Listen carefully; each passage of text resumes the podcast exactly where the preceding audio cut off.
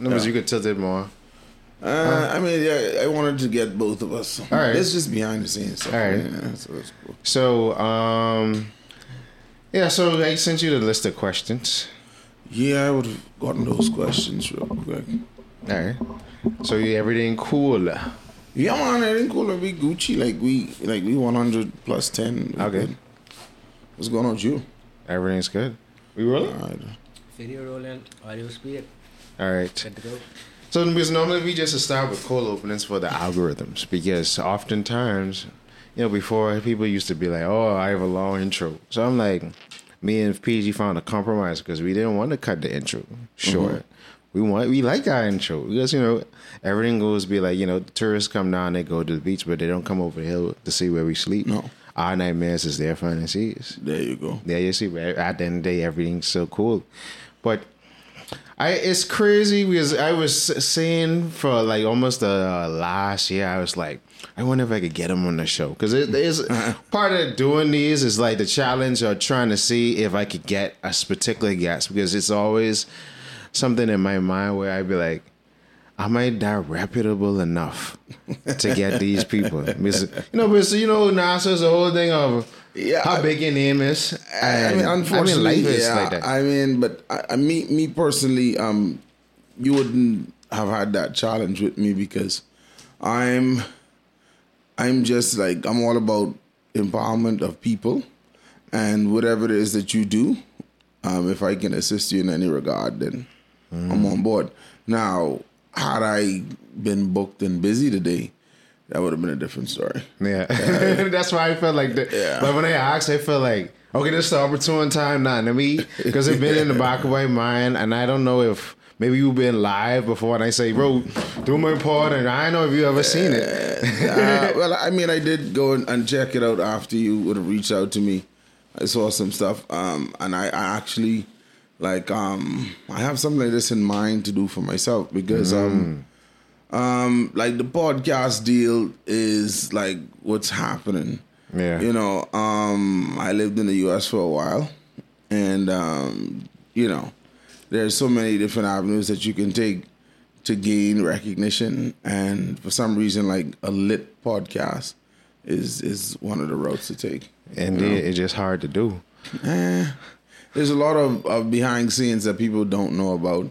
They think you just come and talk. And then, yeah, talk. That's why I tell people all the time. Like I've been doing this since 2019, and it's like it's been a journey because you have to, especially when you're doing it on your own. You have to build equipment. Okay, people people be like, all right, well, I could just talk, but it's like you have to fund. like, like, and bruh. you got the funds, so Bruh, like You know? mics, cameras, you know, upgrading, having uh, the space, just, having you know, just digital equipment, And you then- know, just paying for software and all that shit, you know. and then not even talking about the back end when you off the market and push and cut clips and That's another thing. so so like you, you have to if you started on your own, you have to be like an all in one guy. You gotta know how to do graphics, you gotta know how to do editing, gotta have the right editing programs. Mm, indeed. You know, then your production, you need like if you don't have a production team, you are the production team. Exactly. You know what I'm saying? Rigs, setting up, you know, going Art. through it, being in place, hitting the mark. It's a lot. Yeah, I like that stuff. That's two minutes. So now we would say, "Welcome to everything cool," and then this is where we put the intro. Yeah, we don't want to do anything to scare your children. That's the last thing we want to do. We don't want to scare anybody. The tourists come over to chill on the beach. But they don't come over the hill where we sleep. We got nightmares and they got fantasies. No sanity, it's just insanity. My mommy hoping nothing happens to me.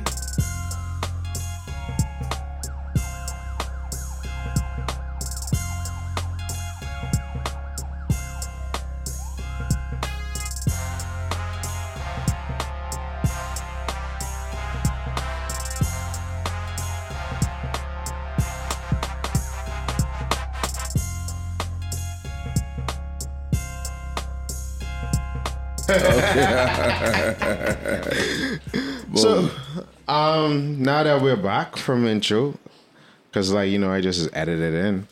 There you go. We first let me introduce myself. I'm the niggas of Nassau, Saint Antoine Alexander, Lord Jalen Willard at your service. Joined by um, the party in backyard of one, but this ain't PG this time. Please introduce yourself, sir. It's your boy Breast Poolin, aka Breast Breezy, aka Kilo, aka Not As Many, aka Said PG. AK, not just as much as PG, but shout out PG. I just out PG. come from around by PG. Um, PG's preoccupied at this moment, but we ain't gonna go into that. Um, and last but not least, our guest for the day, the legendary Wellington Roberts, aka Welly Funny. There there you go. I, I, I ain't got that much AKAs. AKA the fire, AKA the cat, AKA the rat. Nah, I got so much AKAs. I'm just Wellington Roberts, also known as Wellington Funny the comedian. That's it. Man. Yeah. Like the, the first time I saw one of their clips was when you had this TikTok where it's like, wait, I could gink you, dog, but you come around me talking again. And I was like, but I had someone you was ginking a long time. Yeah, and, uh, you know that, that's kind of where my comedy comes from. My comedy comes from like the old school, you know, make you laugh hard, Bernie Mac type vibe. Like I, I, I take it back so that persons my age bracket a mm. little over, a little over over that, and mm. then you know even some of the persons who grew up with some old people, they would understand exactly where it comes from. You know. Mm. So let's get in. Well, before we go into that, a part we have a special segment on everything called called the Bayman word phrase saying of the day. And we normally give that honor to our guests. Okay. So word phrase saying- saying. Anyone. Uh, I like I just love boy. So I mean, I'd wait so much that. How So- you spell your boy? I spell my boy B E I I. B E I I. Like why? Hold up. Why the two eyes? Because I see B E I. I just boy. Like just finish it. Like it's not boy. That's boy. Hey, like you know. Like, I like- know. like- I'm saying B E Y. I, that's that's my favorite. I like just B E Y. People is B uh, like B U I B E I. yeah, some people just try B O U really technical. Yeah, I don't know. Oh, can I? Is this PG? I mean, we can bleep it out. Which is topic. Okay. All right. Shout out to, you know, No Curse family. All right. there you go. Uh, but yeah, man, um, my my phrase would be between, I like what you said earlier. Let's use gink. Gink. I- I, can gink you. Yeah, gink, yo. but you shouldn't your back. Uh, better. Tell for the international audience. Explain what is gink or ginking. Oh, I get gink. Okay, the gink, the gink comes from mm-hmm. that little boy that stood in front of the television every Saturday mm-hmm. and watched Sting and Big Van Vader. Sting would come down from the from the rafters on some type of device, come into the stage, and he would do a splash, and he had a move where he'd do his hand like this, and boom, that's the gink. Big Van Vader grab you and hold you up, and boom, and then when he come down, he come down with the elbow. So uh, the the colloquial term for that in Beeman terms is gink. When I put this on you, I gink you. Not even the, like the people's elbow from the rock. Because No. they, they say sensing, you know, seeing the wrestling ah, see- references. Yes, but I, I go way back, even before the Rock's Yeah, time. so- you know, I talking like like Because Sting like 60 years old yeah, now. Like, they you know, talking about Sting, I talking about Ric Flair. WCW. yeah, way back. Yeah. Yeah. All right. So tell us, how does Wellington funny story begin? Oh, tell you, believe it or not, um, it took me getting off of this rock and introducing myself to a whole different vibe type environment to see what my hidden talent potential was. Um, I always told jokes, and you know, I was always the life of the party to like family events. Okay. You know, So fam- you was the always the class clown yeah, family gatherings and in school, I would be the dude, you know, cracking the jokes and whatever. But I didn't know that I could have made it a thing until I, you know, I had had moved to the U.S. I had resigned from my job. When did you move to the U.S.? Uh, this would have been back in 2014. Okay, so this was recently. So you didn't like? Was I know you went to CR Walker? Yeah, I went. I went to CR. Um, after CR, I had gone to the Family Island to work. I'm a Family Island boy, by the way. Mm. North Andros and, and, and the Berry Islands constituency. I'm a Berry Islander. I'm Andros man. Um, I had my, my my first first job when I finished school. I went into construction. I was like, doing, I didn't know the hell I was doing. I was like, all right, straight to of school. What do I do? Um, I had applied for BBC. They were like, all right, uh, next semester. It's like, all right, so what am I doing? Hanging around the house or? So I went into the work field and I went back home to the family islands and um, you know, from there I, I grew a thirst for money because I realized that I can make money. You know what I'm saying? Um, a few years passed. Um, I always had an interest in um, law enforcement, and um, I I went into the urban renewal program, did the whole nine yards with that, etc., etc. And then some time had passed after working several odd jobs, and um, I decided that hey, you know, go after the dream, and um, I I went into the Royal Bahamas Police Force. Okay, so it was your dream to. Yeah, I had I had a thing for law enforcement. I was like, you know, I grew up in the hood. Okay. You know what I'm saying? Born and raised, uh, being in Grants Town.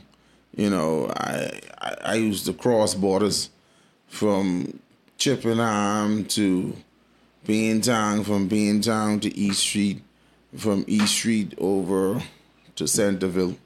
You know, those were all borders. Like back in the day, those are borders, like real borders. Like you go over a certain border and you ain't from that hood, like You, you could, get you could find your bicycle getting take, or you could find your head getting bark off. That's another old school talk. Yeah. Eh, bark your head off. You know what I'm saying? It wasn't, you know, like what these dudes call gangs now. Everybody got a gun. You know, everybody in a little march. No, you know, It's more so like you back then you had to do like you had a bicycle or you either had a bicycle or you were walking. Mm. And if you went into the wrong neighborhood, you would just see a bunch of dudes in the road. And you know, if you're smart, you would play you doing something, turn around and run. and if you ballsy and brave, you would try and walk past. And the questions would be asked, and if you ain't got the password, you, you get your head bark off or get gink in your back once or twice, you know. Um, and yeah, so um, I, I went into to policing. So what made you? I always ask this question: What made you at the time be like, "Yeah, I can join the police force"? Uh boy, like I said, growing up in the hood, it was either you you were a product of the hood and you did some hood stuff and tried to get out. You either went into the hotel to get a job, you worked for government, or you know, you you tried to get out. Mm. And getting out was getting a, a, a armed forces job, defense force, immigration, customs, police. Prison. So I was in prison. Yeah. So I was like, all right, I need to get out. I didn't want to join the hotel line.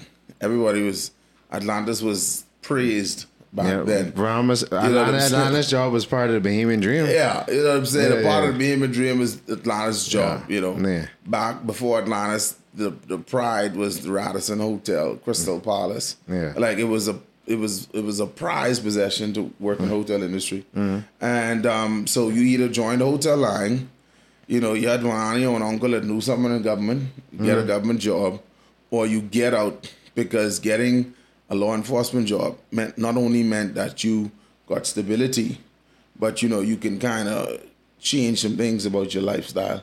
Yeah. And it was it was a comfortable so you know, get out of your my house, or get one apartment, get one car, and do some things. So I saw it as one an opportunity to get out of the hood, and two, I was kind of passionate about like changing some things in my hood. You know what I'm saying? So I got into policing. Um, I didn't stay long. How Um, much years you put in? Wow. Well, I initially started policing from urban renewal.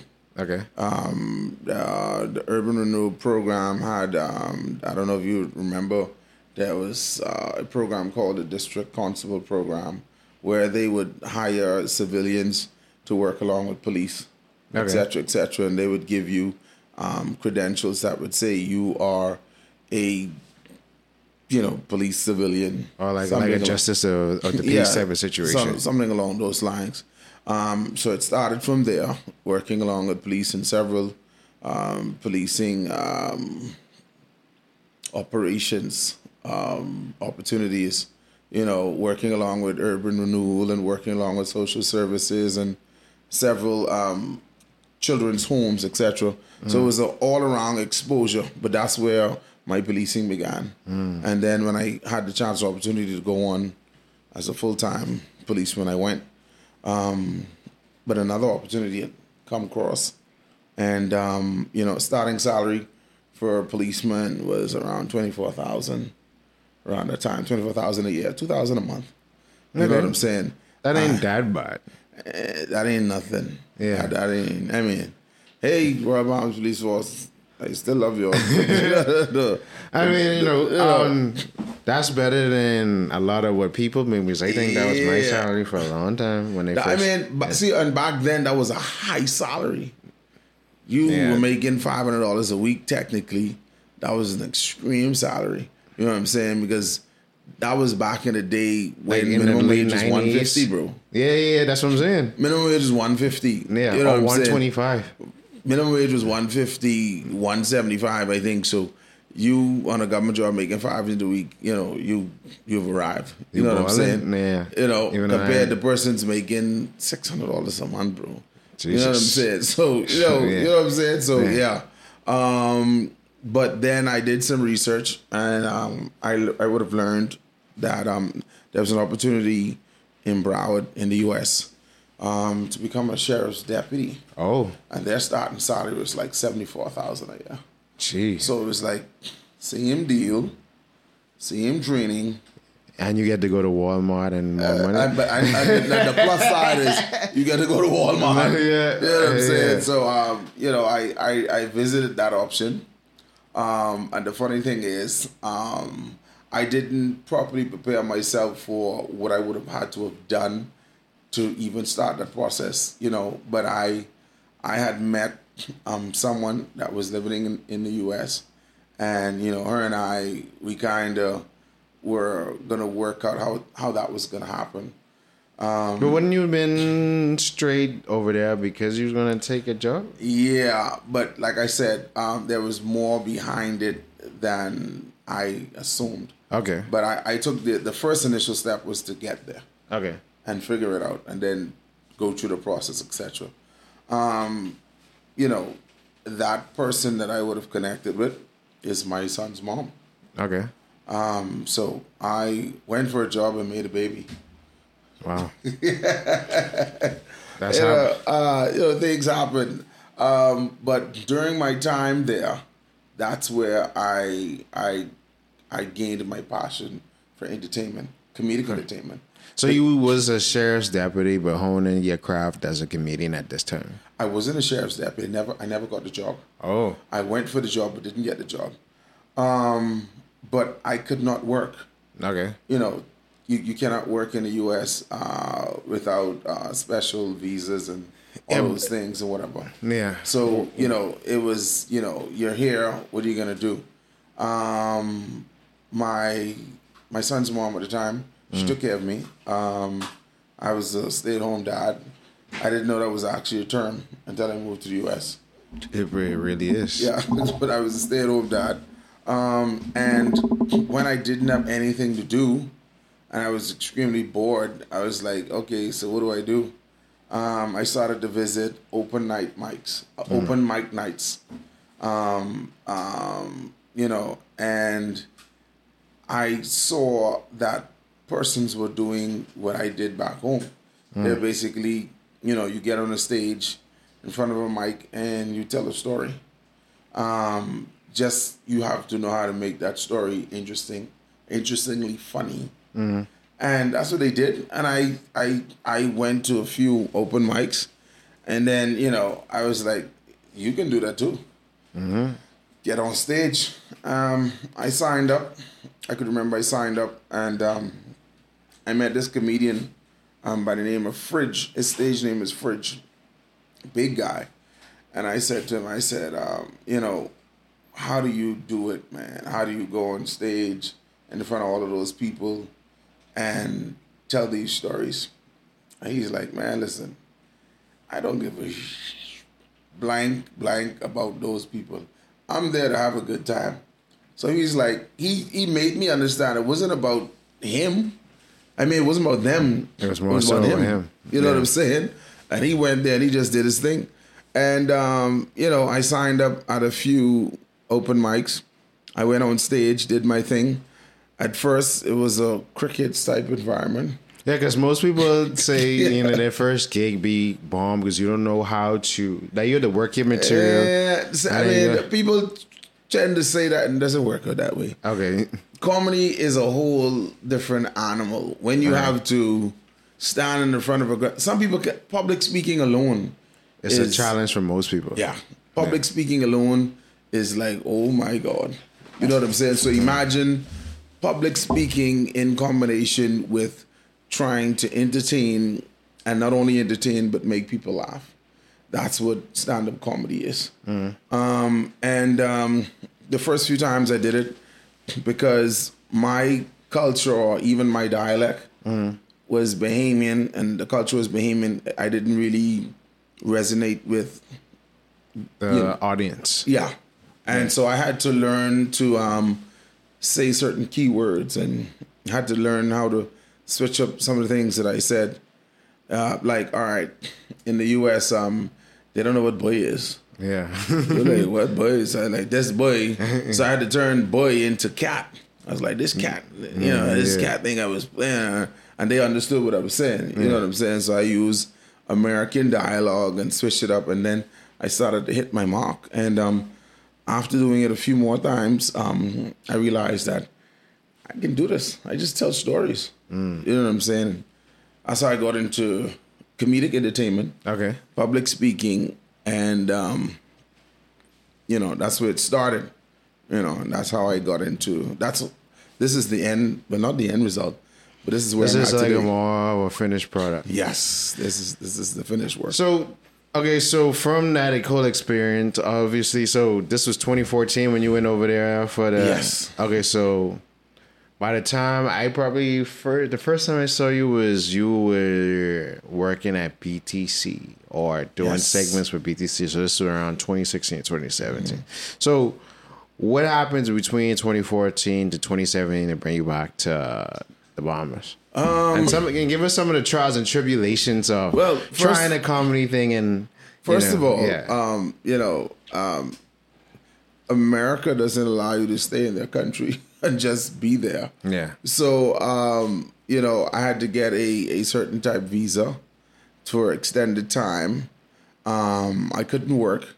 Um, I had um, I had some I had some some people that showed me some love. My mom and whatever. I had some family members that were like, you know, you've always been a good guy. You know, we're gonna take care of you from here, and you know, so financially, I felt kind of burdened. I, I mean, I felt like I was burdening people financially because you're abroad and people are sending you money every month or whatever, whatever. And I'm like, okay, I have this woman taking care of me. I'm an island man. I ain't used to this. Uh, I don't stay home and cook and clean and wash.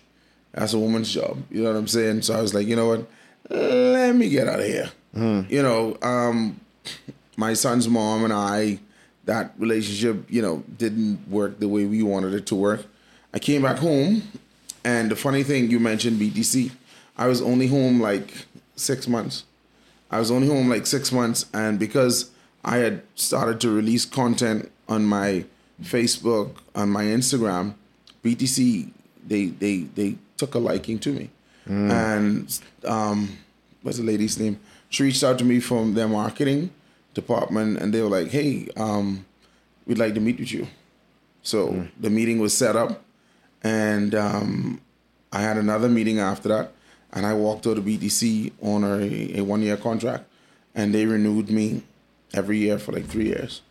Okay, so what because you said they saw you from posting content on your social media. So when Mm. you started to really get into social media, because you was you were saying how you did with Yeah, you know, got well- into it as a stand up comedian. Yeah, but- um, I, I I got into content creation. A lot of people don't understand what content creation is. Content creation can be you doing a video brushing your teeth. Mm-hmm. You know what I'm saying, and that's content. You know, you know, you, you could be advertising a toothbrush, toothpaste, a water system. You know, a particular type restroom fixture, whatever. It's content, and um, I realized that the simplest type of content is what gets recognized. So you do something simple, funny, interesting, etc., and people pick it up. So I just started to do a lot of videos.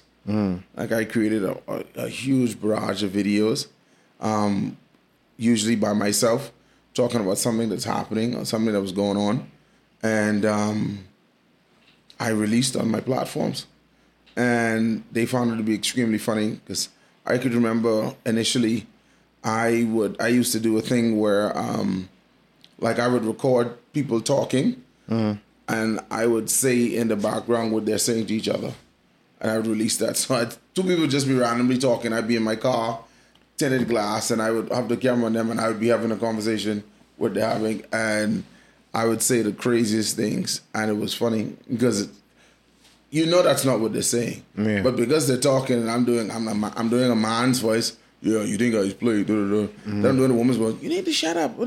So it was funny, you know what I'm saying? And um, that type of content was recognized and they, they brought me in and, you know, thank you. Shout out to BTC, marketing department, um, Miss Carol, my good friend, Miss um, Jesus Lord. I forget her name. But you know what I'm talking about. You. the pretty one, the pretty hair. She might not even be there no more. Yeah, no, she's still there. I saw her Okay. the other day. Okay. Yeah. So, like, what was the first time you going viral? Because after the whole BTC thing, I mean, we could probably get in that segment, um, that topic line later. But, like, you know, I was aware of you, like, subtly, but then it was like when you had the famous video when you saying you have 10,000 followers, and I went to check, and I was like, like, when, like, how, like, it was almost like overnight that happened. That, so, that wasn't even my first viral video. Um, no, I know that wasn't your first one. yeah. When was the first time you went viral? Uh, the first time I went viral, I think um, it was I had visited my son's school. I had visited my son's school, and my son would have been like three around this time, maybe two, three years old. And I visited my son's school, and the other toddlers were there. Children, if you want the truth or you want the hard truth, go in a room of children. They'll let you know.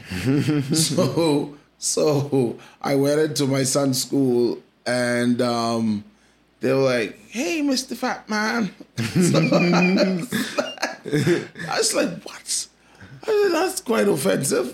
So they're like, and then they started to tell each other, him is the fat man. That's Chan's fat daddy. And him is eat all the Chan's lunch. Right? So so I was like, I was like looking at the teachers like, so y'all didn't see this children calling me fat nigga. So they were like, and they were like literally just having a conversation about this fat man Yeah. who's Chan's daddy, and him is eat all the food, and him is walk like this and do all that. right? So I was like, I looked at the teachers and they were like, yeah, don't mind them, they're just kids. So I went outside and I did a live video. Uh-huh. And I was like, I, I'd go back in there and I'd start kicking them down and I'd start body slamming them little children. but, I was like, how dare they? And I said, my son and the two, you know, I would grab two of them together and choke slam them or something. Hmm. And I was I was venting, but in a funny way, because hmm. it's children Yeah. the persons that were viewing it, they knew I was I was not physically go back and harm the children. You know what I'm saying? But for me to say it because of what they said, it was funny. And that video, that live feed video, was like about like a three minute video, and that that to this date has maybe like almost two hundred thousand views Oh wow. and that was that was the start of the beginning and um, you know i realized that people found crazy things funny but reality based you know if it actually happened and it was funny, you know, someone else is gonna find it funny too. Mm. You know what I'm saying? And that was my first viral video. Oh wow. So did that lead you to always do like these lives? Because okay, so when when did you end with BTC? This was Um, like right I- before I the pandemic. Ended, I ended with BTC like right before the pandemic. Okay. Like 2019. Um, the pandemic. Um, shout out to the Chinese and the snake and the bat, whatever do the thing. the pandemic. The pandemic is what shot me from maybe ranking number number 14 to damn near number one because during the pandemic hmm. when everyone was at home Yeah. and no one could move and no one could do anything everyone went to social media Yeah. like it was like what's happening in social media and that's when i started the dfwd show. The don't frig with that the next word show. And um, i shot that live sometimes in my bathroom. I shot that in my front room. I shot that in my room. I shot that in my car. And that show propelled me from the 5000 followers that i was allowed on my personal page Oh, to for- starting a fan page. Okay. And the fan page propelled to like 200,000 followers. Mm. You know what I'm saying? Um, and, but COVID 19, you know, God bless the soul of everyone that didn't make it. But Yeah. COVID 19 and the lockdowns, the pandemic shot me to where I am today. So, how did you feel crossing that threshold, having like what? How you feeling in this moment of people finding like not only coming back home, but coming back home and feeling success? Because normally when people, the whole goal for most people that live not just in the Bahamas but live in third world countries is to go to a first world country and make this big dream type of situation. Mm. And it's like when that doesn't really happen, people sort of get depressed about it for a time and then try to sort of make something out of nothing, but begrudgingly do it along the way because they still be sort of jaded, like, yeah, like I doing a little bit, but you know. I, I have so many friends that have moved abroad to live the American dream or the Canadian dream, and they are crying to simply come back home to try and cruise because success in America and success in Canada takes a lot. Yeah, and that's what people don't understand. It, like, it, it takes a lot. Yeah. Like, and you know, unless you are an extremely good Oh, athlete yeah, or some tech genius, like in STEM. you know what Yeah, I'm yeah, saying? Um, you know, you're gonna go. Remember, America already has their citizens trying to do the same thing that you're doing. Millions of people trying to do the same. You know what I'm saying? you know. So you're not gonna go there and be something, you know, significant. significantly different because whatever idea you have in your head, 10 million people have it in their heads as well. Yeah, and that's why I, was, I always tell like young creators, like everybody, be like, yeah, I would be this in the states, but I'm like, I don't think you would be you in the states because you- you, would, you you, like it'll be hundreds of yous because you think you're doing something, but it's like it probably a hundred people just as good as you and probably fifty better. Bro, listen, it's like, you know. the, the best thing you can do is is go abroad, get the experience, um, get the know-how, get the knowledge, and then come back and refine it. And get the connection so you could always go Yeah. back and forth. Yeah, that, that's one thing I, I can get. But trying to chase the American dream from the bottom up, or the Canadian dream from the bottom up, eh, it's not as easy as people think it is. I know. You know. I, I lived that life. Okay. I know. Like, you know, going to school and being like, oh, I can try to get straight and it don't happen. And it's like, but you see the pitfalls to where it's like, this ain't really what they trying to sell us, bro. There's- Like, there's a- I saw a TikTok. There Oh, was yeah. a girl that she was like, "Oh, go go to the U.S., go to school, get your education, uh, get your degrees. You know, live the American dream." She's like, "Why did y'all lie to me?" She's like, "Why do y'all lie?" You know what I'm saying? It ain't the bills easy. here are ten times more. The traffic is twenty times more. The drama and mix up is fifty times more. I should just stay home. no. Um, you know, so you know, my my experience was something different um, because the comedic industry or the comedy industry in the Bahamas isn't as highly recognized as other industries, mm-hmm. and there isn't there aren't, there aren't much people involved in it. There's a lot of persons trying to get into comedy now. Mm-hmm. But comedy ain't easy, you know what I'm saying? And there's there are different levels of comedy, and that's where the problem starts. You can be a comedic content creator. Mm-hmm. You can be a comedic Actor. entertainer. You can be a comedic actor. But you can't be a comedian. No, but you can't be a comedian. Not only a comedian, you can't be a stand-up uh, comedian. yeah. Stand-up comedy is the hardest form of comedy in the world. Hmm. That's when you have to do improv. Like I kill it at improv comedy. Hmm. You put me in front of some people and I see some stuff going on, and you, I got you. You know what I'm saying? I, I can do that. Scripted comedy. Some people are actually because if you can read and comprehend, you can do scripted comedy, stage plays, and all of that. You can do that type of comedy. You know, you can be a comedic entertainer where you make people laugh by doing, you know, uh, scripted jokes or preempted jokes or whatever, whatever. That's cool. But stand up comedy, you know, you can do some comedic stuff, but to be a comedian is something different. And we don't differentiate here in the Bahamas. Everyone's a comedian.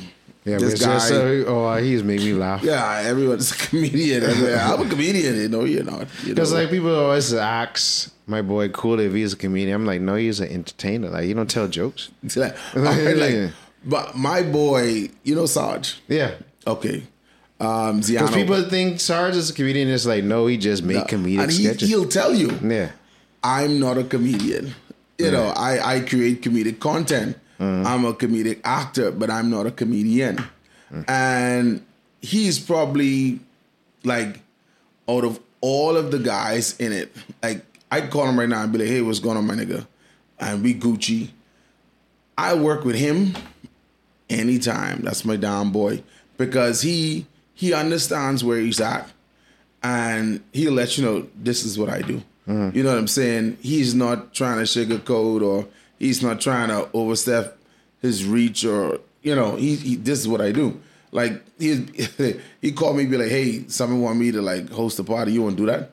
And I be like, all right, bro. He's like, I, I don't do that. Now if they want me to create content, yeah, he'll he'll sit gotta in know your lane, bro. You know what I'm saying? Yeah. He'll sit in front of his laptop and he'll create comedic content from now till tomorrow. Mm-hmm. You know what I'm saying? And he'll kill it because he knows exactly how to hit the mark with comedic content. Mm. But you tell him to stand up in front of some people, he's not interested.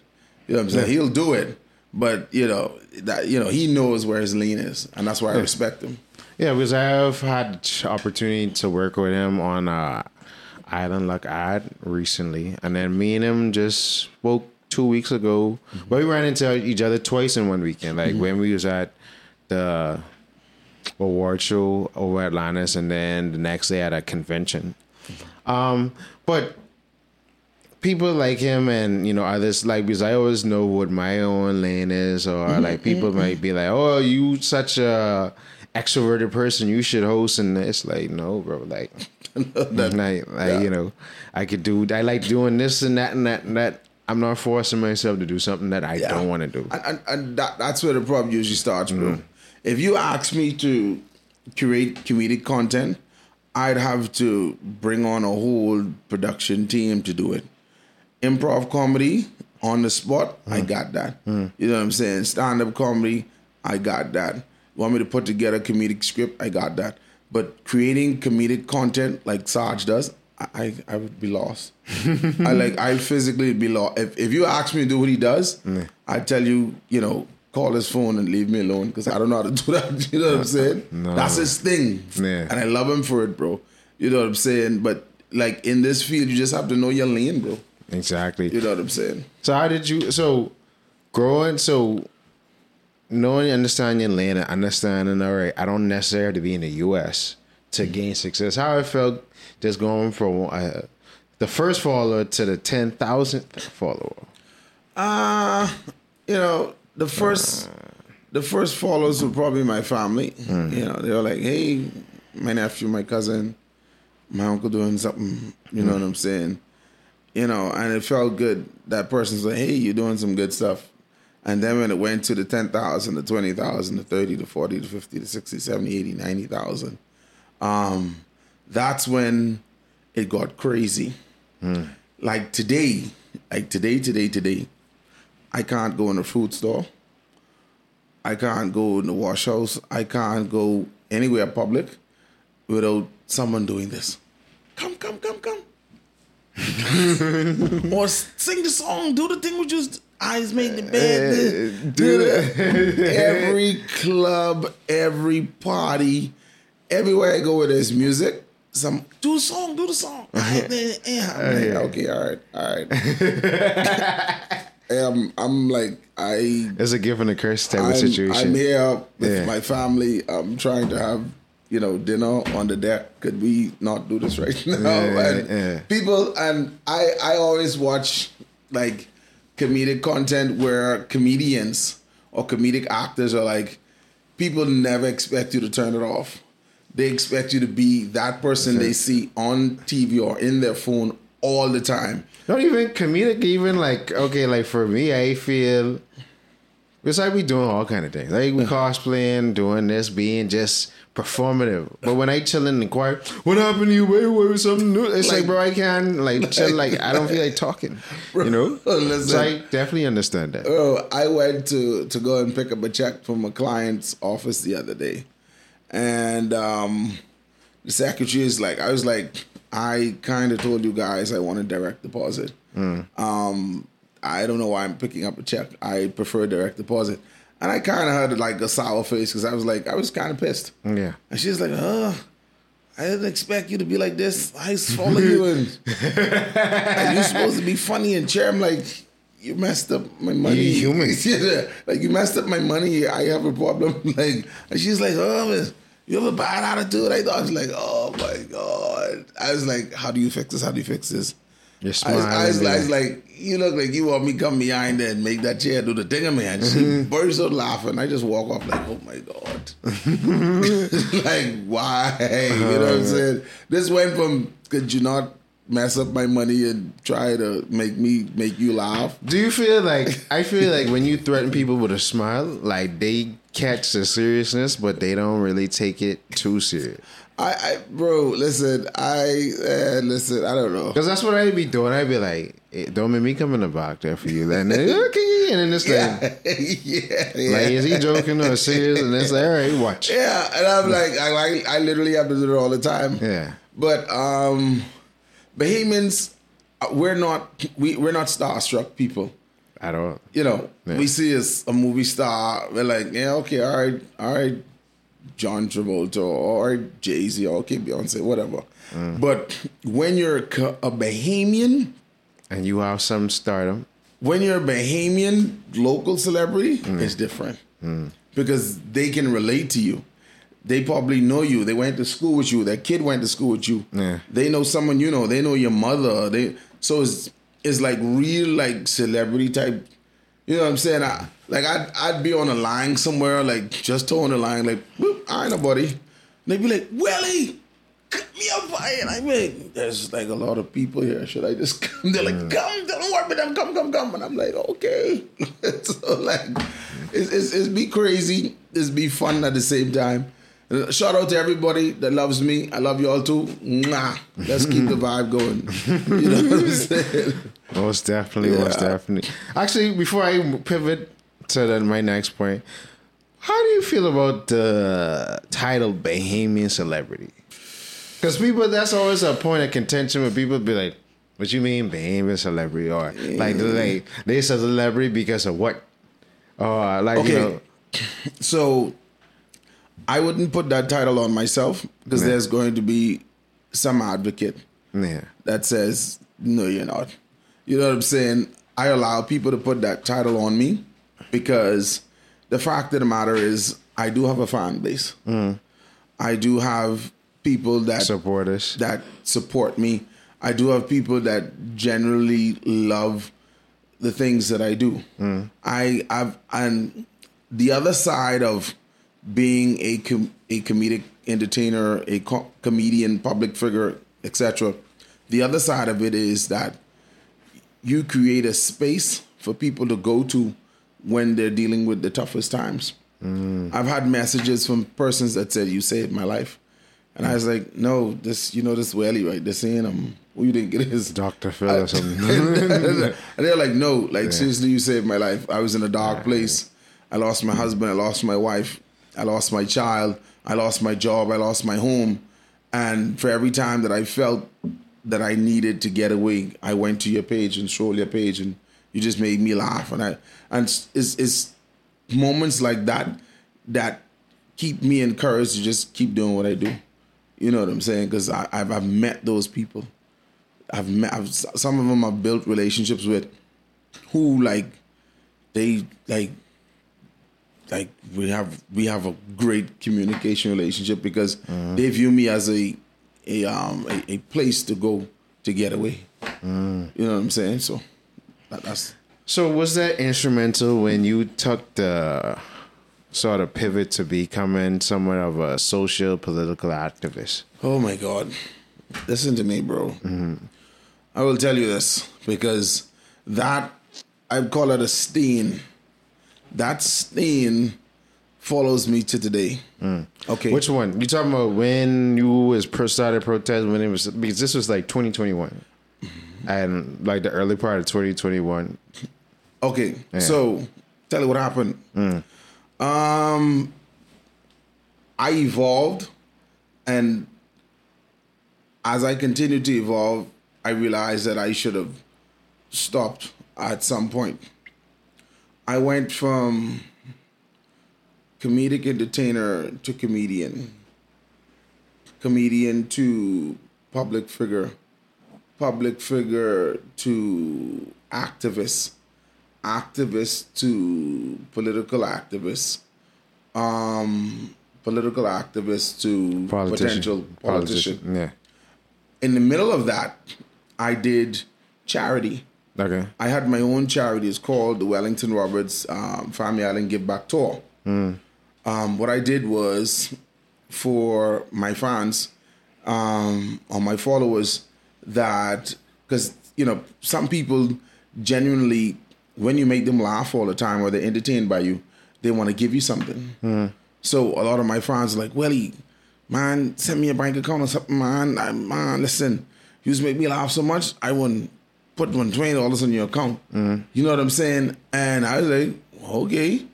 Um, but I didn't view it like I, I didn't think what I was doing should I should have been paid for it because I was literally just doing what I always been doing, just getting off and having a good time and making people laugh.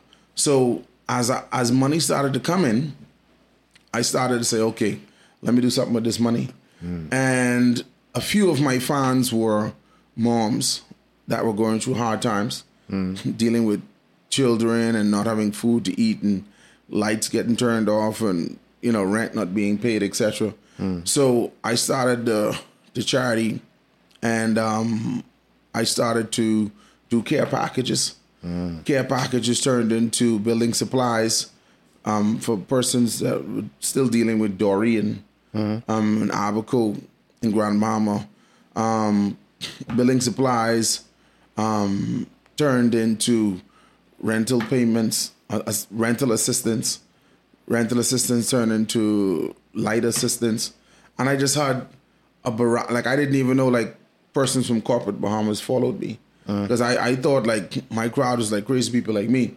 But no, because eventually, well, I can tell you something was happening a lot behind the scenes. Like from my experience working with an advertising agency for many years, once um in any district when they see individuals have some prominence and following, you immediately be in distance view when they, especially when it comes to campaign. So you be watched for a while and be like, all right, they're hitting this demographic and this is the same demographic that we want to hit. So then eventually you get a phone call and say, hey, well, we want to work with you in this capacity, blah, blah, blah, blah. These the numbers. This is what we're trying to do. Boom. And so like it, that's how it you get happens, bro. Yeah, yeah. But listen, corporate Bahamas picked me up, and I started to get random calls from strange numbers. Sometimes block numbers, unknown numbers, and they're like, "Hey, go at this place and pick up a check." You know what I'm saying? Thank you for what you're doing. We love what you're doing. Mm-hmm. Keep doing it. And I'm like, okay. Uh, what's your name? Don't worry about it. Just pick the check up. I'm like, all right, cool. um, terrorists. Okay. You know what I'm saying? So, you know, and that started to happen. And um, I I just took the money and I started to give it back to the people that needed it the most. So for me, becoming that person that was assisting with the life of others, person started to ask me, "Hey, how about you speak up for us as well?" And that's how I got involved with the the whole deal with the Atlantis employees that were laid off temporarily, and they basically just wanted to get paid. They were like, "Hey, don't leave us in limbo. Give us our package deals. We're gonna leave your company alone. You know, we have bills to pay, etc., etc."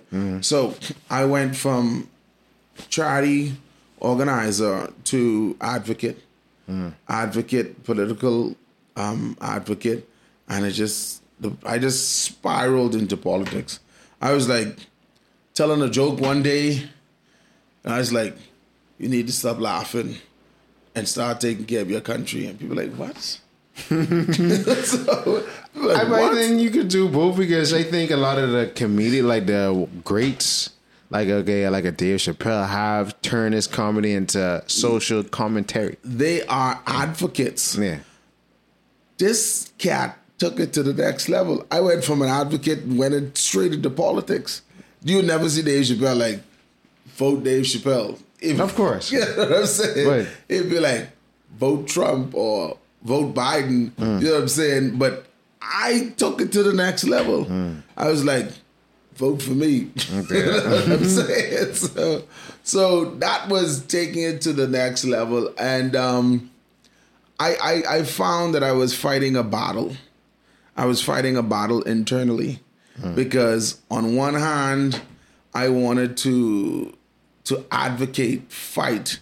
I wanted to be in place for others and see the betterment of my communities. Hmm. And on the other hand, I just wanted to tell some jokes. I wanted to laugh. where you don't think you could have done.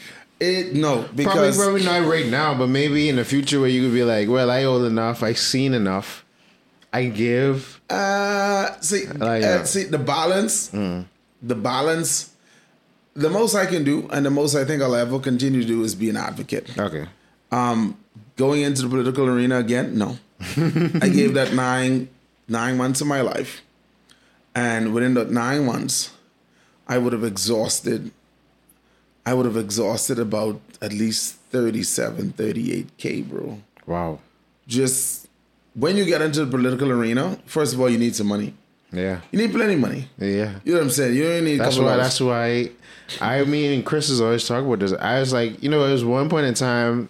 I was like, yeah, I can be. I want to be prime minister of the Bahamas. But then I was Yeah, like, hold on, I got to do a bunch of cronyism. I got to toe line. I got to do all that. I say, I'd rather just pay the person uh, and be like, we gonna fund you, do what I want, and Bro, call it a listen to me. When Like, you know? going into the political arena, you become you become people's fathers, brothers, pastors. Mm. You become their landlord.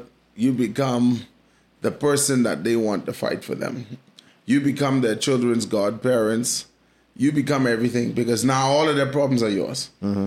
And usually, most issues can be taken care of with money. So, give me money. you know what I'm saying? I'm gonna vote for you. Give me money. Yeah, You know what I'm saying? I'm yeah. gonna vote for you. Give me money for my son. Give me money for my daughter. Mm. I'm gonna vote for you. Give me money for my life. Yeah. I'm gonna vote for you. Give my landlord some money. you know what I'm saying? so it was like it just it just kept going, and you know I'm I'm laughing about that. You know what I'm saying? But you know, if you speak to the average politician, they'll let you know. You know, you need some money. You, You know what I'm saying? money. Even when you, you, even if you just want to do like a back to school, you want to, you know, do an event in the community. You want to bring persons together. It mm. takes money. Mm. You know what I'm saying? And um, in political season, it's not like if you and I were to get together and try to pull off an event and we seek sponsorships. Mm. We're just two guys. You know, you from your side of the fence, me from my side of the fence, coming together to do something awesome. We can seek sponsorships. When you become a, a politician, you can only get money from people that support what you're doing. Mm-hmm. And usually someone is want they want to go with this party or they want to go with that party, and they're not interested in you. And when I ran, I ran as an independent candidate. Mm-hmm. I wasn't under any of the the big Two. machineries. Yeah. So it was like, okay, I'm a PLP. I ain't giving you no money. Goodbye. you know, I'm in there for them. I ain't giving you no money. Goodbye. Um, you know, all right. So what are you doing? Yeah, at, at Bahamas for some reason, at, because they, they're not used to you being in that space, they say, oh, you're doing your little political thingy. No, bitch. I try. I try to. I try to change the country. What, the, what do you mean? What do you mean? Oh. Like, what do you mean? My little political thing. What? what? Uh-huh. I'm out here trying to change the country. I'm fighting for people. I'm putting myself on the line. I'm giving. I'm maxing out my debit cards, my credit cards. I have no money. I sold two cars. I gave this person my phone. Oh, you're doing your little political thing? No, I'm trying to change the world. It's not a little political thing. You know what I'm saying? So that that's what was most crazy about it. You know, being an independent candidate and and just trying to get some help and people just not taking you serious at all. Yeah, because I feel like because I watched the live when after the whole ordeal, you coming back from North Andros. I think I was there around that time. Oh well, which day it was? Was it nomination day? One of them days I was in Andros doing something with um a client, and I had come back and. I think you had just either went over or you didn't make that trip. Or, I can't remember what it was. Okay. but basically you had come on live and you were saying um, you had to address the whole thing about oh well he switched this and da da da da and da da and you just break down was like wait this wasn't really making me happy Yes. at the end of and, and, and I tried to make people understand. They were Yeah. like, oh, you're all political prostitute dog. And I was like, what? oh, you're all cat cock sucking political bitch. Oh, God. I'm like, listen, listen to me carefully, man. I don't know where y'all was when I spent all that money. I don't know where y'all was when my family is like, okay, uh, you ain't with this team? All right, then carry on smartly. Y'all don't know where I don't know where y'all was when I was when I had to pay six months. I paid six months advance rent to my landlord in Andros to live in Andros, bro. I literally was living in Andros. You understand what I'm saying? Never lived there as an adult my entire life.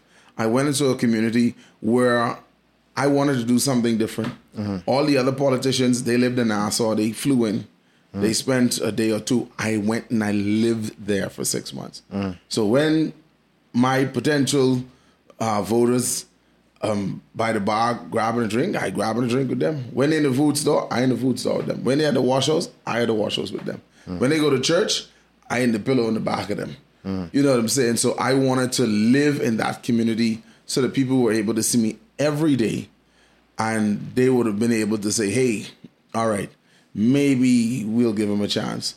Left my home, left my home for six months, mm. left work for six months, and just went on just to spend money, basically. wow You know what I'm saying? So that, that, was- that was that was crazy, bro. You know what I'm saying? But um, like I said to persons, I didn't I didn't step down to join any particular group. I stepped down and I endorsed the candidate, um, the PLP candidate for North Andros and Berry Islands constituency because him and I shared the same views. We shared the same views.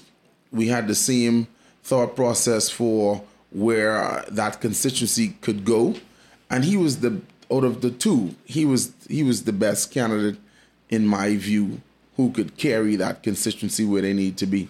So I, I stepped down and I endorsed him.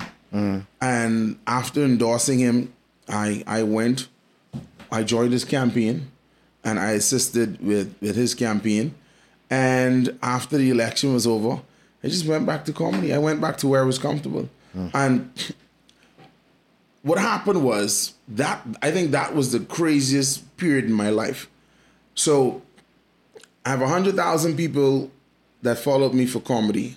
When I went into politics, that went down to 50,000.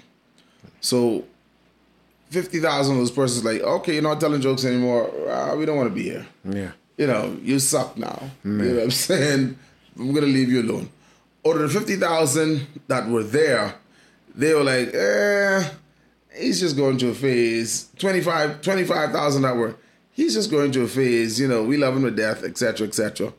The other twenty five percent were like, okay, this is a good deal.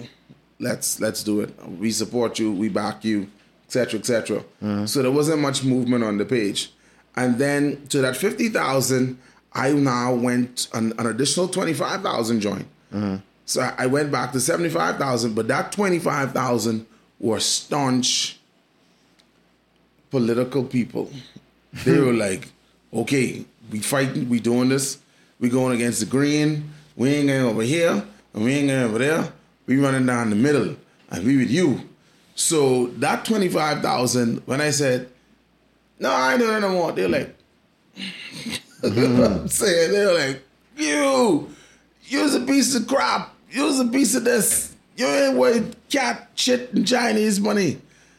Uh, I'm like, oh my god, what is going on here?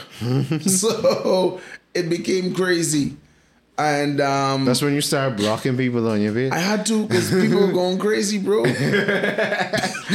people were threatening me, bro. I was I was literally getting threats, bro. Oh, when I see a car, I go. There, there was one point where someone tried to run me off the road, bro.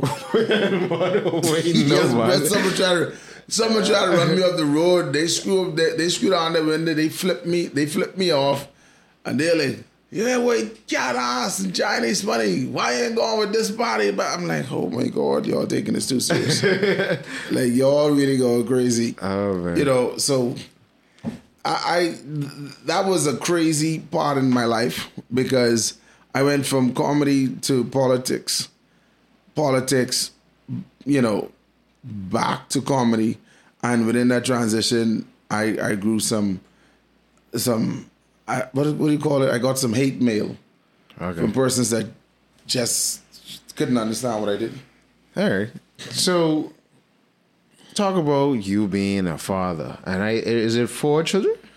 Three and one on the way. Okay, so it's gonna be four. Yeah, it's gonna be four. All right. So talk about. Oh my god, dur- this, this isn't gonna be viewed by a lot of people.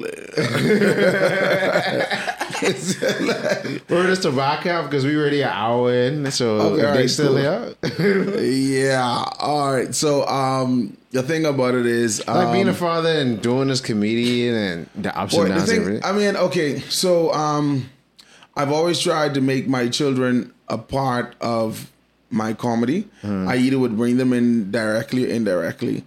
Um, when I would shoot the live, when I shot the live um, show um, back in 2020 during the pandemic, I would always include my children. I would bring them on the live feed either before or after. Um, so pr- like I have fans that know all of my children by their full names Wow. and can identify them if they see them. And I've never met these people. I've never met these people. I don't know some of their names, but if they see one of my children, I've had persons physically take photos with my children when they were with their moms and sent back to me and be like, "Oh, I met Chance," or "I met Miracle," or "I met Kirsten," or "I saw them." I was like, and I'm like, "Okay, let me record your name in case the police need to know you know what I'm saying? But yeah, so um, I I always infuse my children inside of my comedy because I wanted persons to know that I was not only a comedian but I was also a father, and I was a good father. You know what I'm saying? I, I love my children. Um, I would take them everywhere behind me, and um, you know, it's like every Saturday, Sunday, you catch me and my son in the barber. You know, Saturday afternoon, you catch me and my middle child in the mall. You know, throughout the week, you catch me and my baby together. You know what I'm saying? Mm. So it was always me and my children and and being a, a comedian and, and, and working at the same time, you know, I had to create a balance. Like my children like, my children are now at the age where they're recognizing that people know their dad. Mm. So my middle daughter, she's three. And if you if I were to bring her here right now and she would join this conversation, you'd be like, she's three.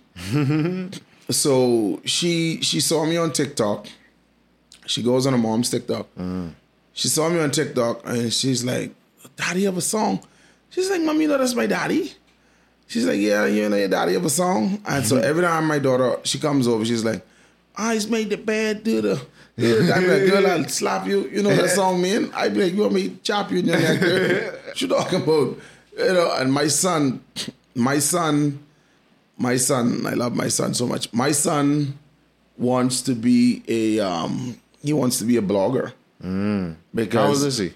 he's gonna be seven. Okay. So he was like, Daddy, I want you to buy me um he wants me to buy him a cell phone with the stand and the ring light and he wants me he wants to start his own YouTube page. Because and all of that he was inspired by watching me on live videos and his mom showing me on live videos and he always because a, a big part of of my content was um I did uh like a food tour. I don't know if you ever saw any of my food videos. No. Okay. So I would go to different restaurants and eat food and talk about it. And um, you know, would have it on my page, etc., etc. And I do live feed videos around certain restaurants. So he wants to be a blogger, and he like like when he's eating his food, he'd be like, "Daddy, record me." I'm like, "Hey, this is Chance Roberts, and I'm at my daddy's house, and we're having chicken and, and potatoes, stuff like that." You know what I'm saying? And that's his blog because he he saw something that I did, you know. So um, yeah, I always included my children in my comedy, man. So you mentioned this song. How did you come up with the with like I like I see the whole viral video and then I was like this this I feel like this came on my own brand. so Bro, like, listen to me. One night, I was shooting my live feed video. I guess I, I feel like one of the I don't know if it's that live, but one live I watched to the full thing and I saw something you did live and then I was like, oh, this is gonna go viral and then it did. Let me tell you what my fans would do. Yeah. And I didn't even have to do it. My fans would come on my live feed every night and then clip the funniest portion. Hmm. They would clip the funny, they would screen record, clip the funniest portion, and then put it on TikTok. Hmm. So a lot of my content that's on TikTok, I never even put there. Wow. You know what I'm saying? My fans would have clipped it from a live feed video and then they put it there. And that song was one of the things. And the fan that clipped it, it was a female. I say she and she said she liked it because I was doing this. I was mm. doing some head movement. She's like, Yeah. hey, hey, and she clipped it. Now, what happened is the song, I I I, I swear to you, uh. if you look at the original, the original, original, original song, Yeah, what it is. you'll see you'll see cool. where I, I started like I think I was talking about something about a bed. And I was like, all right, I got this out. I, I, know, I know, I know, what to do this. And I played that song, and it- that that Thrillville, the beginning of the song, whatever. "Eh, eh, eh, eh, eh, eh, eh." And I said, this would be busy huh?" and I went to say it one time. And I said, as I was grooving, I was like, eyes made the bed, do the do the ting um. And then I stopped. And then I was like, say it again. Eyes make the bed, do the do the ting um. And I swear to you, my fan, one of my fans clipped that exactly at 30 seconds. And that one clip was placed on TikTok. That song, that video was on TikTok before I was on TikTok. Yeah, because I think because it Because of that, you that just made me join TikTok. Yeah, because I seen other videos from 2020 you on TikTok, but I don't. I, but I I, it wasn't posted by me. Yeah, So that video made me join TikTok because I, heard persons talking about TikTok. I even heard heard Donald Trump talking about TikTok, how he's going to block TikTok in the U.S. because it's a Chinese app, etc., etc., Yeah. and it takes information, etc. I was not into TikTok. My claim to fame Was came from Facebook. Facebook. Yeah. My Facebook live videos. I was TikTok was something that's I was like, what is TikTok? Mm-hmm. You know what I'm saying? And now today on TikTok, um, you know, I think I'm up to like about like I think I'm up to like maybe like fifteen thousand followers, and I'm up to like about eighty thousand likes or something like that. Yeah, okay. And that and that this would have happened in the space of a few months. Because here was your content been circulating, so now it's like this the person there. Yeah, this your boy. They're like, oh, this your boy. I was not on TikTok, bro. Yeah. That video caused me to join TikTok, and um, that video went viral to the point where that same song clip that is played in Atlanta clubs, that is played in Canada, that clubs in Canada. Wow. That's played on the Family Islands, of course. Yeah. Um, I was one of my friends. He was like in tech, like I think a cousin. He was like in Texas, in a club, and he's like, "Bro, they playing your song." I was like, "What?" And he he he held his phone up, and there's this huge club with this huge stage, and they playing my song. you know, I'm like, "What?" I'm like, "That's crazy," and it's a 30 second clip. Yeah, because people be because what people started doing is taking TikTok phenomenons and playing them in the club, and people do the dance or Bro. you know like and then um, I don't know, you know, I'm sure you know Daddy Whites. yeah. Okay. So Daddy White's came to me, he's like, bro, the song is extremely hot. I want to do something with it. I was like, eh, you curse a lot and say stuff. I don't know. I was like, eh. He's like, no, I, I can do it clean. I can do it solid. I was like, mm. I was like, all right, White, let's do it. So he took the clip and he just wild out with it. When I heard the song, I was like, I I said that you were going to do something like that. you did exactly what you said you're gonna. He's like, I, it- it's, it's an extremely vulgar song. Eh. His version of it is extremely vulgar, eh. and I was like, eh, I I would not have done it that way. You know what I'm eh. saying? yeah. But he he not he made it he made it more of a hit because now it's a full length song. Yeah. It went from a 30 second clip to now White's doing like a three minute song. Wow. You know what I'm saying? And he he that that portion of it is the chorus. Uh-huh. So the chorus is played like three times in between him spitting some some lyrics like two times. So he made a full on song with it. and people he sells it on the CD. People play it in their cars. Wow. But the original content, the original clip was something that a fan clipped from a live feed video and it went viral. And that's how it started. But speaking of you performing this song, it's the first time I saw you perform at Junkanoo Village. Bro. Like they brought you up and you was like, eyes make the bed. Uh, do, the thing up. and, and bro, listen to And me. what it is. I, I listen, like I've I've been on like concert stages performing that thirty seconds. They're like, boy, do the song, do the song, do the song. I'm like, um, it's only 30 seconds. They're like, do the song. I would be at an event hosting. Uh-huh. I have nothing to do with nothing. And because the DJ knows who I am, Man. he's the out here, "Eh, eh, eh, eh, eh," and then everybody be like, do the song. And I'm like, I came here to host these persons are Christians. What are you talking about? you know what I'm saying? So, So did that part was okay, because I know you've been the face of this underground fight club stuff that's been going on. oh my God. And you was announcing Dis- disclaimer. disclaimer.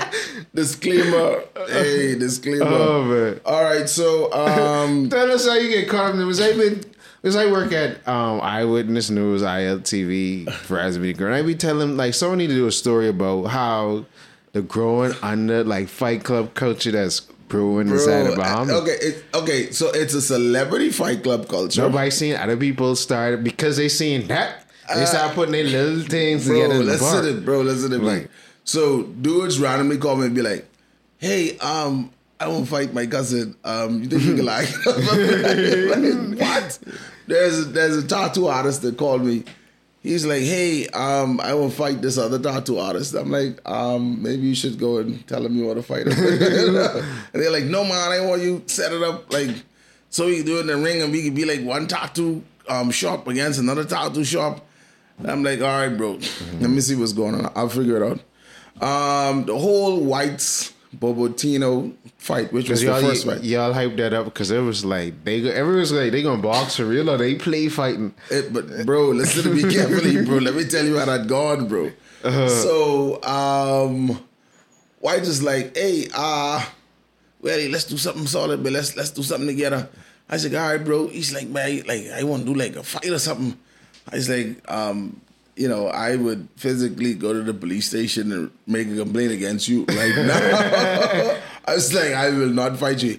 He's like, no man, not you man. Like, like I would make. I say, man, me, like me and Tino gonna do something or something. I was like, did you speak to him about it?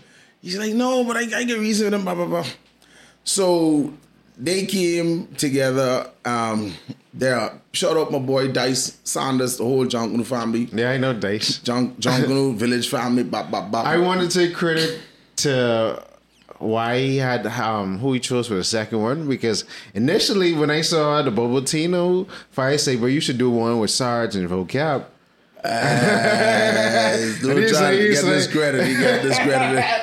And he's like, whatever you and I say, wait, because they'll do all the different videos and hype it up and Uh, like, you no, know. but uh, listen, uh, we we doing comedy, man. We ain't, uh, we ain't fight, we ain't throwing no hands. We doing comedy, bro. Yeah. So anyway, so uh, Whites and Tino decided that they were gonna put it together. Um, they consulted Dyson. Dyson's like, all right, listen, um, I got Whites and I got Tino. I need you. I like, boss, what you mean you need me? He said, man, listen, ain't ain't gonna sell unless you sell it. So I say, okay, all right, cool. Boom. I connected with White Centino. Now let me tell you how the mindset of two individuals makes good content. Mm-hmm. So White was like, all right, Tino's my boy, we just hang out, we cool. We going in the ring and we getting spar. At the- so at the same time, people are telling Tito, "Oh, you dope, uh, whites can kill you in that ring, mate." So, so, so Tito's like, "You kill me? What? Mate, let me go learn how to like box with you." and like, what people don't know, uh, Tito was actually training. oh, that's why he was in that blue. No, he was actually training and he was actually consulting a real boxer. Oh. And Bobo Tino was physically training Yeah. while his wife was like, Yeah, that's my boy. We getting there and and everything good, man. but on the other hand, people were telling Bobo Tino, but you so old dope rascal, man. Whites can kill you in the ring, man. So Yeah, yeah. his mind is, he can kill me. But let me go learn how to fight. so they were they were they went into the ring With with two different- mindsets. Yeah. One is like, ah, we just getting clown around. That's like, man, can kill you. You know what I'm saying? So Yeah. when they went into that ring, and when Whites realized that Tino hit him like two real blows, he's like, what? No way, I ended he like he fall on the ground. He's like, man, I don't want to fight. I don't want to fight no more. Like I ended that. But that person's were like, bro, get up and fight, man, get up and fight. And that's when he started running around the ring and trying to throw himself out. He was trying to, he was trying to throw himself out the ring. and all that. But, but, but Bobo Tino, Bobo Tino was physically in there trying to make a point. Like, my wife, I kill you, you know, but I am playing. Bobo's, was like, uh, he was like, arms up a jabbing and. And White's like, why aren't you there? Mate? Hey, mate, move for me, mate. you know, so that, that happened like that. And in the middle of that, um, I was responsible for creating the hype content around it. Uh, like, So, you were I- selling the show. Yeah, so I, I sold promoter. it, bro. I sold it, but uh, and I understood that they had two different mindsets. But I was like, all right, I can tell him what he thinking, and I can tell him what he thinking. So let me just see what they can do.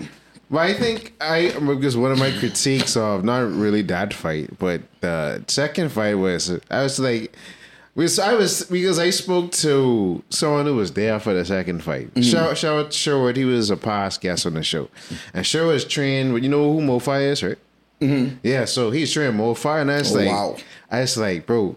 If I ever do the celebrity boxing, I like, wait, I want to train with y'all. He's like, wait, yeah, wait, we get you straight. Because I was like, bro, I ain't really want knock niggas. I just don't. I just want to be protect, be able to do like protect do. and move. Because it's like I can make it a whole theatrical day and then come up with a whole how you enter the ring and everything. Uh, and I was like, well, I think they talk to be like, yeah, we only sparring, no headshots, no this and no that or whatever. So I was Uh. like, you know, but. I was like, because someone could get hurt, like you, so one person taking it seriously, and there ain't no even weight classes and thing. I say, you know, Yeah, it, the, the second fight was um, second. Hold on. Okay, so the second fight was vocab and um, and King Clown. yeah, King Clown. Another misunderstanding at its greatest, So yeah, where um, vocab like Bobotino, he went and consulted an actual boxer. yeah, and Cloud, he went and he went into the gym. He's like, let me just bulk up and bulk up and and just do a show one or two blows at me. Like I could just block them and you know, and Vocab's like, you're going down. you know what I'm saying? And Cloud is like, what? What you just say? Did we just start? What? What you just say? Yeah. So they went into this ring with two different mindsets. You know what I'm saying? he he went and he did the whole theatrics. He the security. like bodyguards and he had like theme music to come in the ring and he had specific type dimensions for his clothing, etc. He was like, you know, he did the whole um Way uh, May- Mayweather deal. yeah. You know, Vocab was like, you know, I'm bringing my Grammy, my granddaddy, my mommy, my daddy, my cousin. Like, I want my family to see me knock this dude out. Yeah. And they, you know, they went in there. Um, they did their thing. You know, King Cloud lost. Um, I, I don't even know how you lose a, a match at a celebrity, but like that even supposed to be. This is a celebrity boxing so, one. so, so this is. So like, this is this is what I'm saying. A celebrity boxing match is supposed to be, you know, for charity, and then You you know, know, just like the Tyson and, and Roy Jones fight. Like, yeah, Tyson get a knockout, but it's like lift him up. Okay, let's continue go to rounds, and then you know, Uh, I mean, see, I, these dudes, boy, they like somebody always will fight for truth. somebody, Tito don't fight for truth. Vocab will fight for. And like these niggas really will fight for truth. like, like, and with this this third one that well, set up, Ken Starr and um, Rose Seguin. Rose Saquon want to fight for true. He want like they like, and I think that's what makes it really interesting because somebody will fight for true and somebody just coming in there like the clown around, the clown like, around like, yeah. hey, buddy, take your time. But you can't play with boxing. That's why it's like But that- that- that's so what. I'm thinking with this this next one, we- we're gonna have to we're gonna have to do something different. Not just tell people, hey, no headshots, and then just spar, touch, and move. That's all. We- we- We're gonna have to do it different because somebody always will fight for truth. and,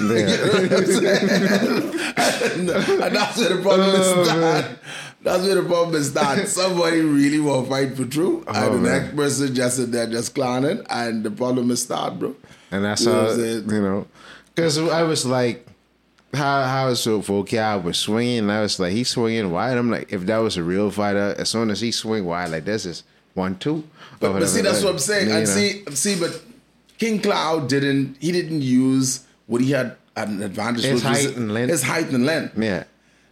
He wasn't even supposed to let Vocab touch him. And he keep on putting his head He's low. supposed to just keep him, keep him down, and every time you open up, just yeah, just put it on him because he has the height. You you taller than the dude, And you and longer. you longer than the dude. Yeah. So you up, you over him, and you can keep him off you, Yeah. and you just doing this. no, but he on ducking his head. He's like, he's like, see me here. What you gonna do? You gonna yeah. oh man, Yeah, but um, it, it was it was fun. It was funny. it, It, was, viral. kind of not funny. Yeah, it because he was out and it was in no ambulance. It And was like, well, the thing about it is, we and and that's why I'm, I'm saying we're going to have to clean it up a lot. We did have medical professionals there. okay, We had um we had two trained EMS on staff there Yeah. um for that night, and one of the persons that went into the ring with um with King Cloud, a Mm-hmm. part of his management team, um he's uh he's an EMS. Mm-hmm. So we did have EMS on scene, but for the next one. You know, according to how we do this, um, we're going to we're gonna do some things differently. have you ever gotten like pushback from the boxing federation for this stuff? Um, no, because it's celebrity boxing match. It's we're we're not we're not tapping into their world of trained fighters. Okay. Young trained fighters who could potentially go into, you know, world competitions. We're not we're not, we grabbing two and we put them in the ring and you know, one of them will fight for true. and, that's, and that's what's going on. No, bro. but you might come with a celebrity who, like, he might not have his hands licensed, but he already had significant training, and everybody ain't know that, and then someone really, Ah, Yeah. Well, that's what I'm saying. Yeah. But we're gonna have to clean this up a whole lot. We're gonna have to clean it up um, the next go around because there are a lot of questions that are now being asked, yeah, and um, a lot of um, you know, a lot of comments are being made. So uh, we're gonna clean it up. So before this, because I know this is probably the last question I ask, your fitness journey, what inspired Oh. that? And that sort of connect to the whole story you told Bro, with the, the li- kids part. Listen, um, so for persons that know me personally, Uh, um, over the past two years, I've had uh, this condition with my left foot. My left foot, it, it swells. It swells, and I don't know why it swells, and then it goes down, and then it, it swells and it goes down, etc. I got all sorts of different tests. Um, you know, it's it's not hypertension. I don't have um, what they call it, Gout? fluid, or I don't have gout. Any of those things. I did all the tests. It's just um, some sort of uh, well, I found out what it was, but th- there's, there's an issue with my my veins. uh, the circulation. Yes. So what happened? What not not even circulation because circulation of veins you can wear suppression socks and you can do um, surgeries and stuff to, to correct that. What I found out I have is something that's called a leaky vein. What happens is when I stand on my feet for long periods of time or I walk for long periods of time, there's a vein that has um, like a, a drip. And it drips it drips the the excess fluid from the veins that's just supposed to flow around my body. It drips and gravity pulls it down. Okay. all right? The corrective surgery is like 5k um i think i'm gonna do that like maybe end of the year. Okay. um but it's it's not anything that is uh detrimental. Okay. um, you know, you know, only thing that's gonna happen is I'm gonna have the de- deformity in the foot. So um, before I learned all of that, I was like, okay, I don't know what the hell's going on. I did all these tests and no one can figure out what's going on. So let me go to the white people. it's like let me go to white people find out what's going on. So um, I took a, a trip in the early part of this year, or mid mid part, yeah, recently. Um, I took a trip, and um, I spent like fifteen hundred dollars to learn that I have the leaky vein situation, and it can only be corrected via surgery. Um, and on top of that, you know, basically, doctors like, "Hey, fat boy, um, stop being fat." you know what I'm saying? I was like, ah, okay. So you need 5K and we throw in insults. All right, that's fine. Right. But he was like, he was like pretty cool. You know, he's like, listen, the nutshell of it is, you know, the bigger you are, you're gonna have issues. That's just what it is. You know, the more um, body mass you have, you're just Carry. gonna have issues. Yeah. You know what I'm saying? And he said the good thing is that you don't have any of the the regular issues. No hypertension, no diabetes. You know, I don't have any of the any heart issues, any of those things. Things that are related to obesity, I don't have mm. because all my life, and I guess I can praise my mom and my grandmom. Shout out Grammy, shout out mommy, boom. Um, they they learned early that I had a, a love for vegetables. Mm. So I would always eat lots of greens, in particular broccoli, mm. cauliflower, and stuff like that. So all my life, even though I was eating everything in sight on my seafood diet, see the food, eat it. um, uh, I all I always took in a lot of greens, whether it was a salad or just um, greens. I always ate. So my my weight was part fat and also part muscle. You know what I'm saying? It wasn't just straight fat. You know what I'm saying? It was part fat, part muscle because I always maintain the balance. So, um, you know, basically, doctors like you gotta lose some weight, and then he said for the the surgery to be successful, you're gonna have to lose some weight because after the surgery, you're gonna be off your feet for like about two weeks. Mm. Res- res- responsibly, he said one week is fine, but two weeks just to make sure. You know what I'm saying? And when you're on bed rest for like two weeks, you can't be big you only get bigger. Mm. You know what I'm saying? So he's like, manage your weight. So when you have to do this bed rest, I'm gonna do some therapy. Just you know, probably get on treadmill maybe twice every week or whatever, mm. and then go back to bed. You know what I'm saying? Um, so he said you have to lose some weight. So when I came back, after spending my money, learned that I'm fat. I don't know why I just didn't look in the mirror and say myself 1500. but uh, after learning that, uh, uh, you know, I needed to get my stuff together, I changed my diet. And um, I, I started a keto diet. Okay. Where, And that's what my boy Julian did too. Yeah, the keto the keto diet's principle is basically meat and salad or meat and vegetables. No starch, no rice, no pasta, no potatoes, no Nothing um, that could turn sugar. yeah. So it's rice, pasta, potatoes, and something else. What's the other one? Rice, pasta, potatoes. Any starch, Yeah, or, starch or related- carbohydrates, yeah. So um, I removed those. like bread. Bread. That's what it is. Sorry, that was the last one. Yeah. So it's bread, rice, potatoes, and pasta. They all they enter the body as starch, and then they break down to sugar. Sugar breaks down to fat. You know, so I had to learn that certain things you put in, the reason why it stays is because of. So um, after I started the keto diet, um, a few trainers had reached out to me. They're like, "All right, we see you trying to get yourself together. Um, would you like to do this? Would you like to do that?" I was like, "All right." There's another dude that reached out to me. Let me see what's going on. The best deal that I got was um, from my trainer, Kumbe Smith. Big up Kumbe, best in the business. And everyone was offering me like two weeks of training, three weeks of training, a month training, a month and a half training. Kumbe's like, we going the whole nine. Let's do 90 days. You know, three months. So I was like, all right, um, I'll jump on board with that. And um, we did the 90 day challenge. I lost like 40 pounds, like 37, 36, 37 pounds. And um, it was awesome. Um, I was able to fit in some clothes that I had in the closet for like three, four years that I couldn't put on. 'Cause The tire was too, leg portion was too small, or the arm portion was too small, or whatever. And, um, you know, after doing that, I learned that I can do it. You know, the last time I, I trained intense like that was when I was in training back in 2014. You know what I'm saying? And my body was on low from then. So 2014, extreme exercise. 2014 to 2022, just being fat. and then extreme exercise again. My body say, hey, nigga, slow down, bro.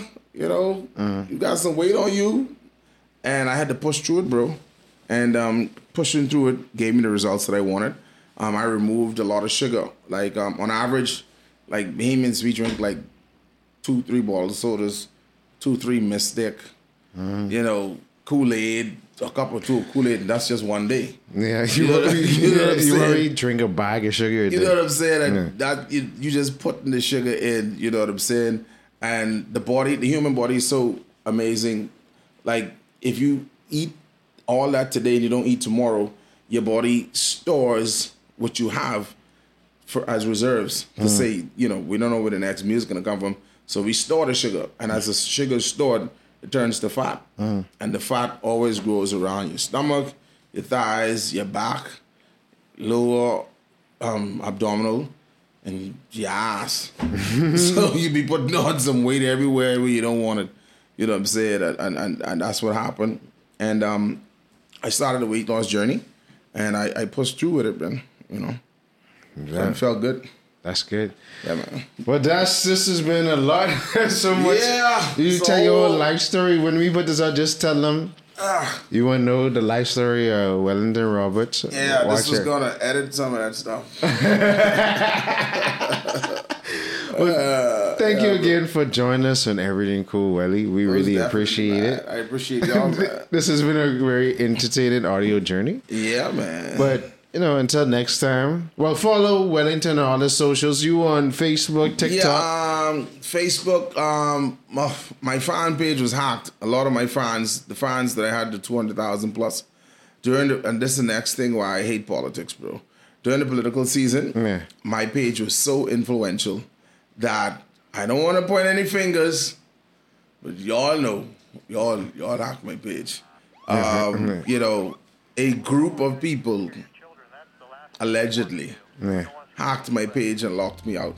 Wow. So my 200,000 plus followers, um, they haven't seen me on my my fan page platform in months. Um, more than months now, almost a year. Yeah, yeah. Almost a year. So I haven't been on my fan page platform in almost a year. So I reverted back to my personal page Mm. on Facebook, which is the Wellington Roberts um, page. Um, on Instagram, it's uh, Wellington Roberts Comedy. On TikTok, I'm Wellington Funny two four two. Um, and those are my platforms. Okay. Yeah, Well, until next time, we can see y'all later. most definitely. Yeah, yeah, see. Uh huh.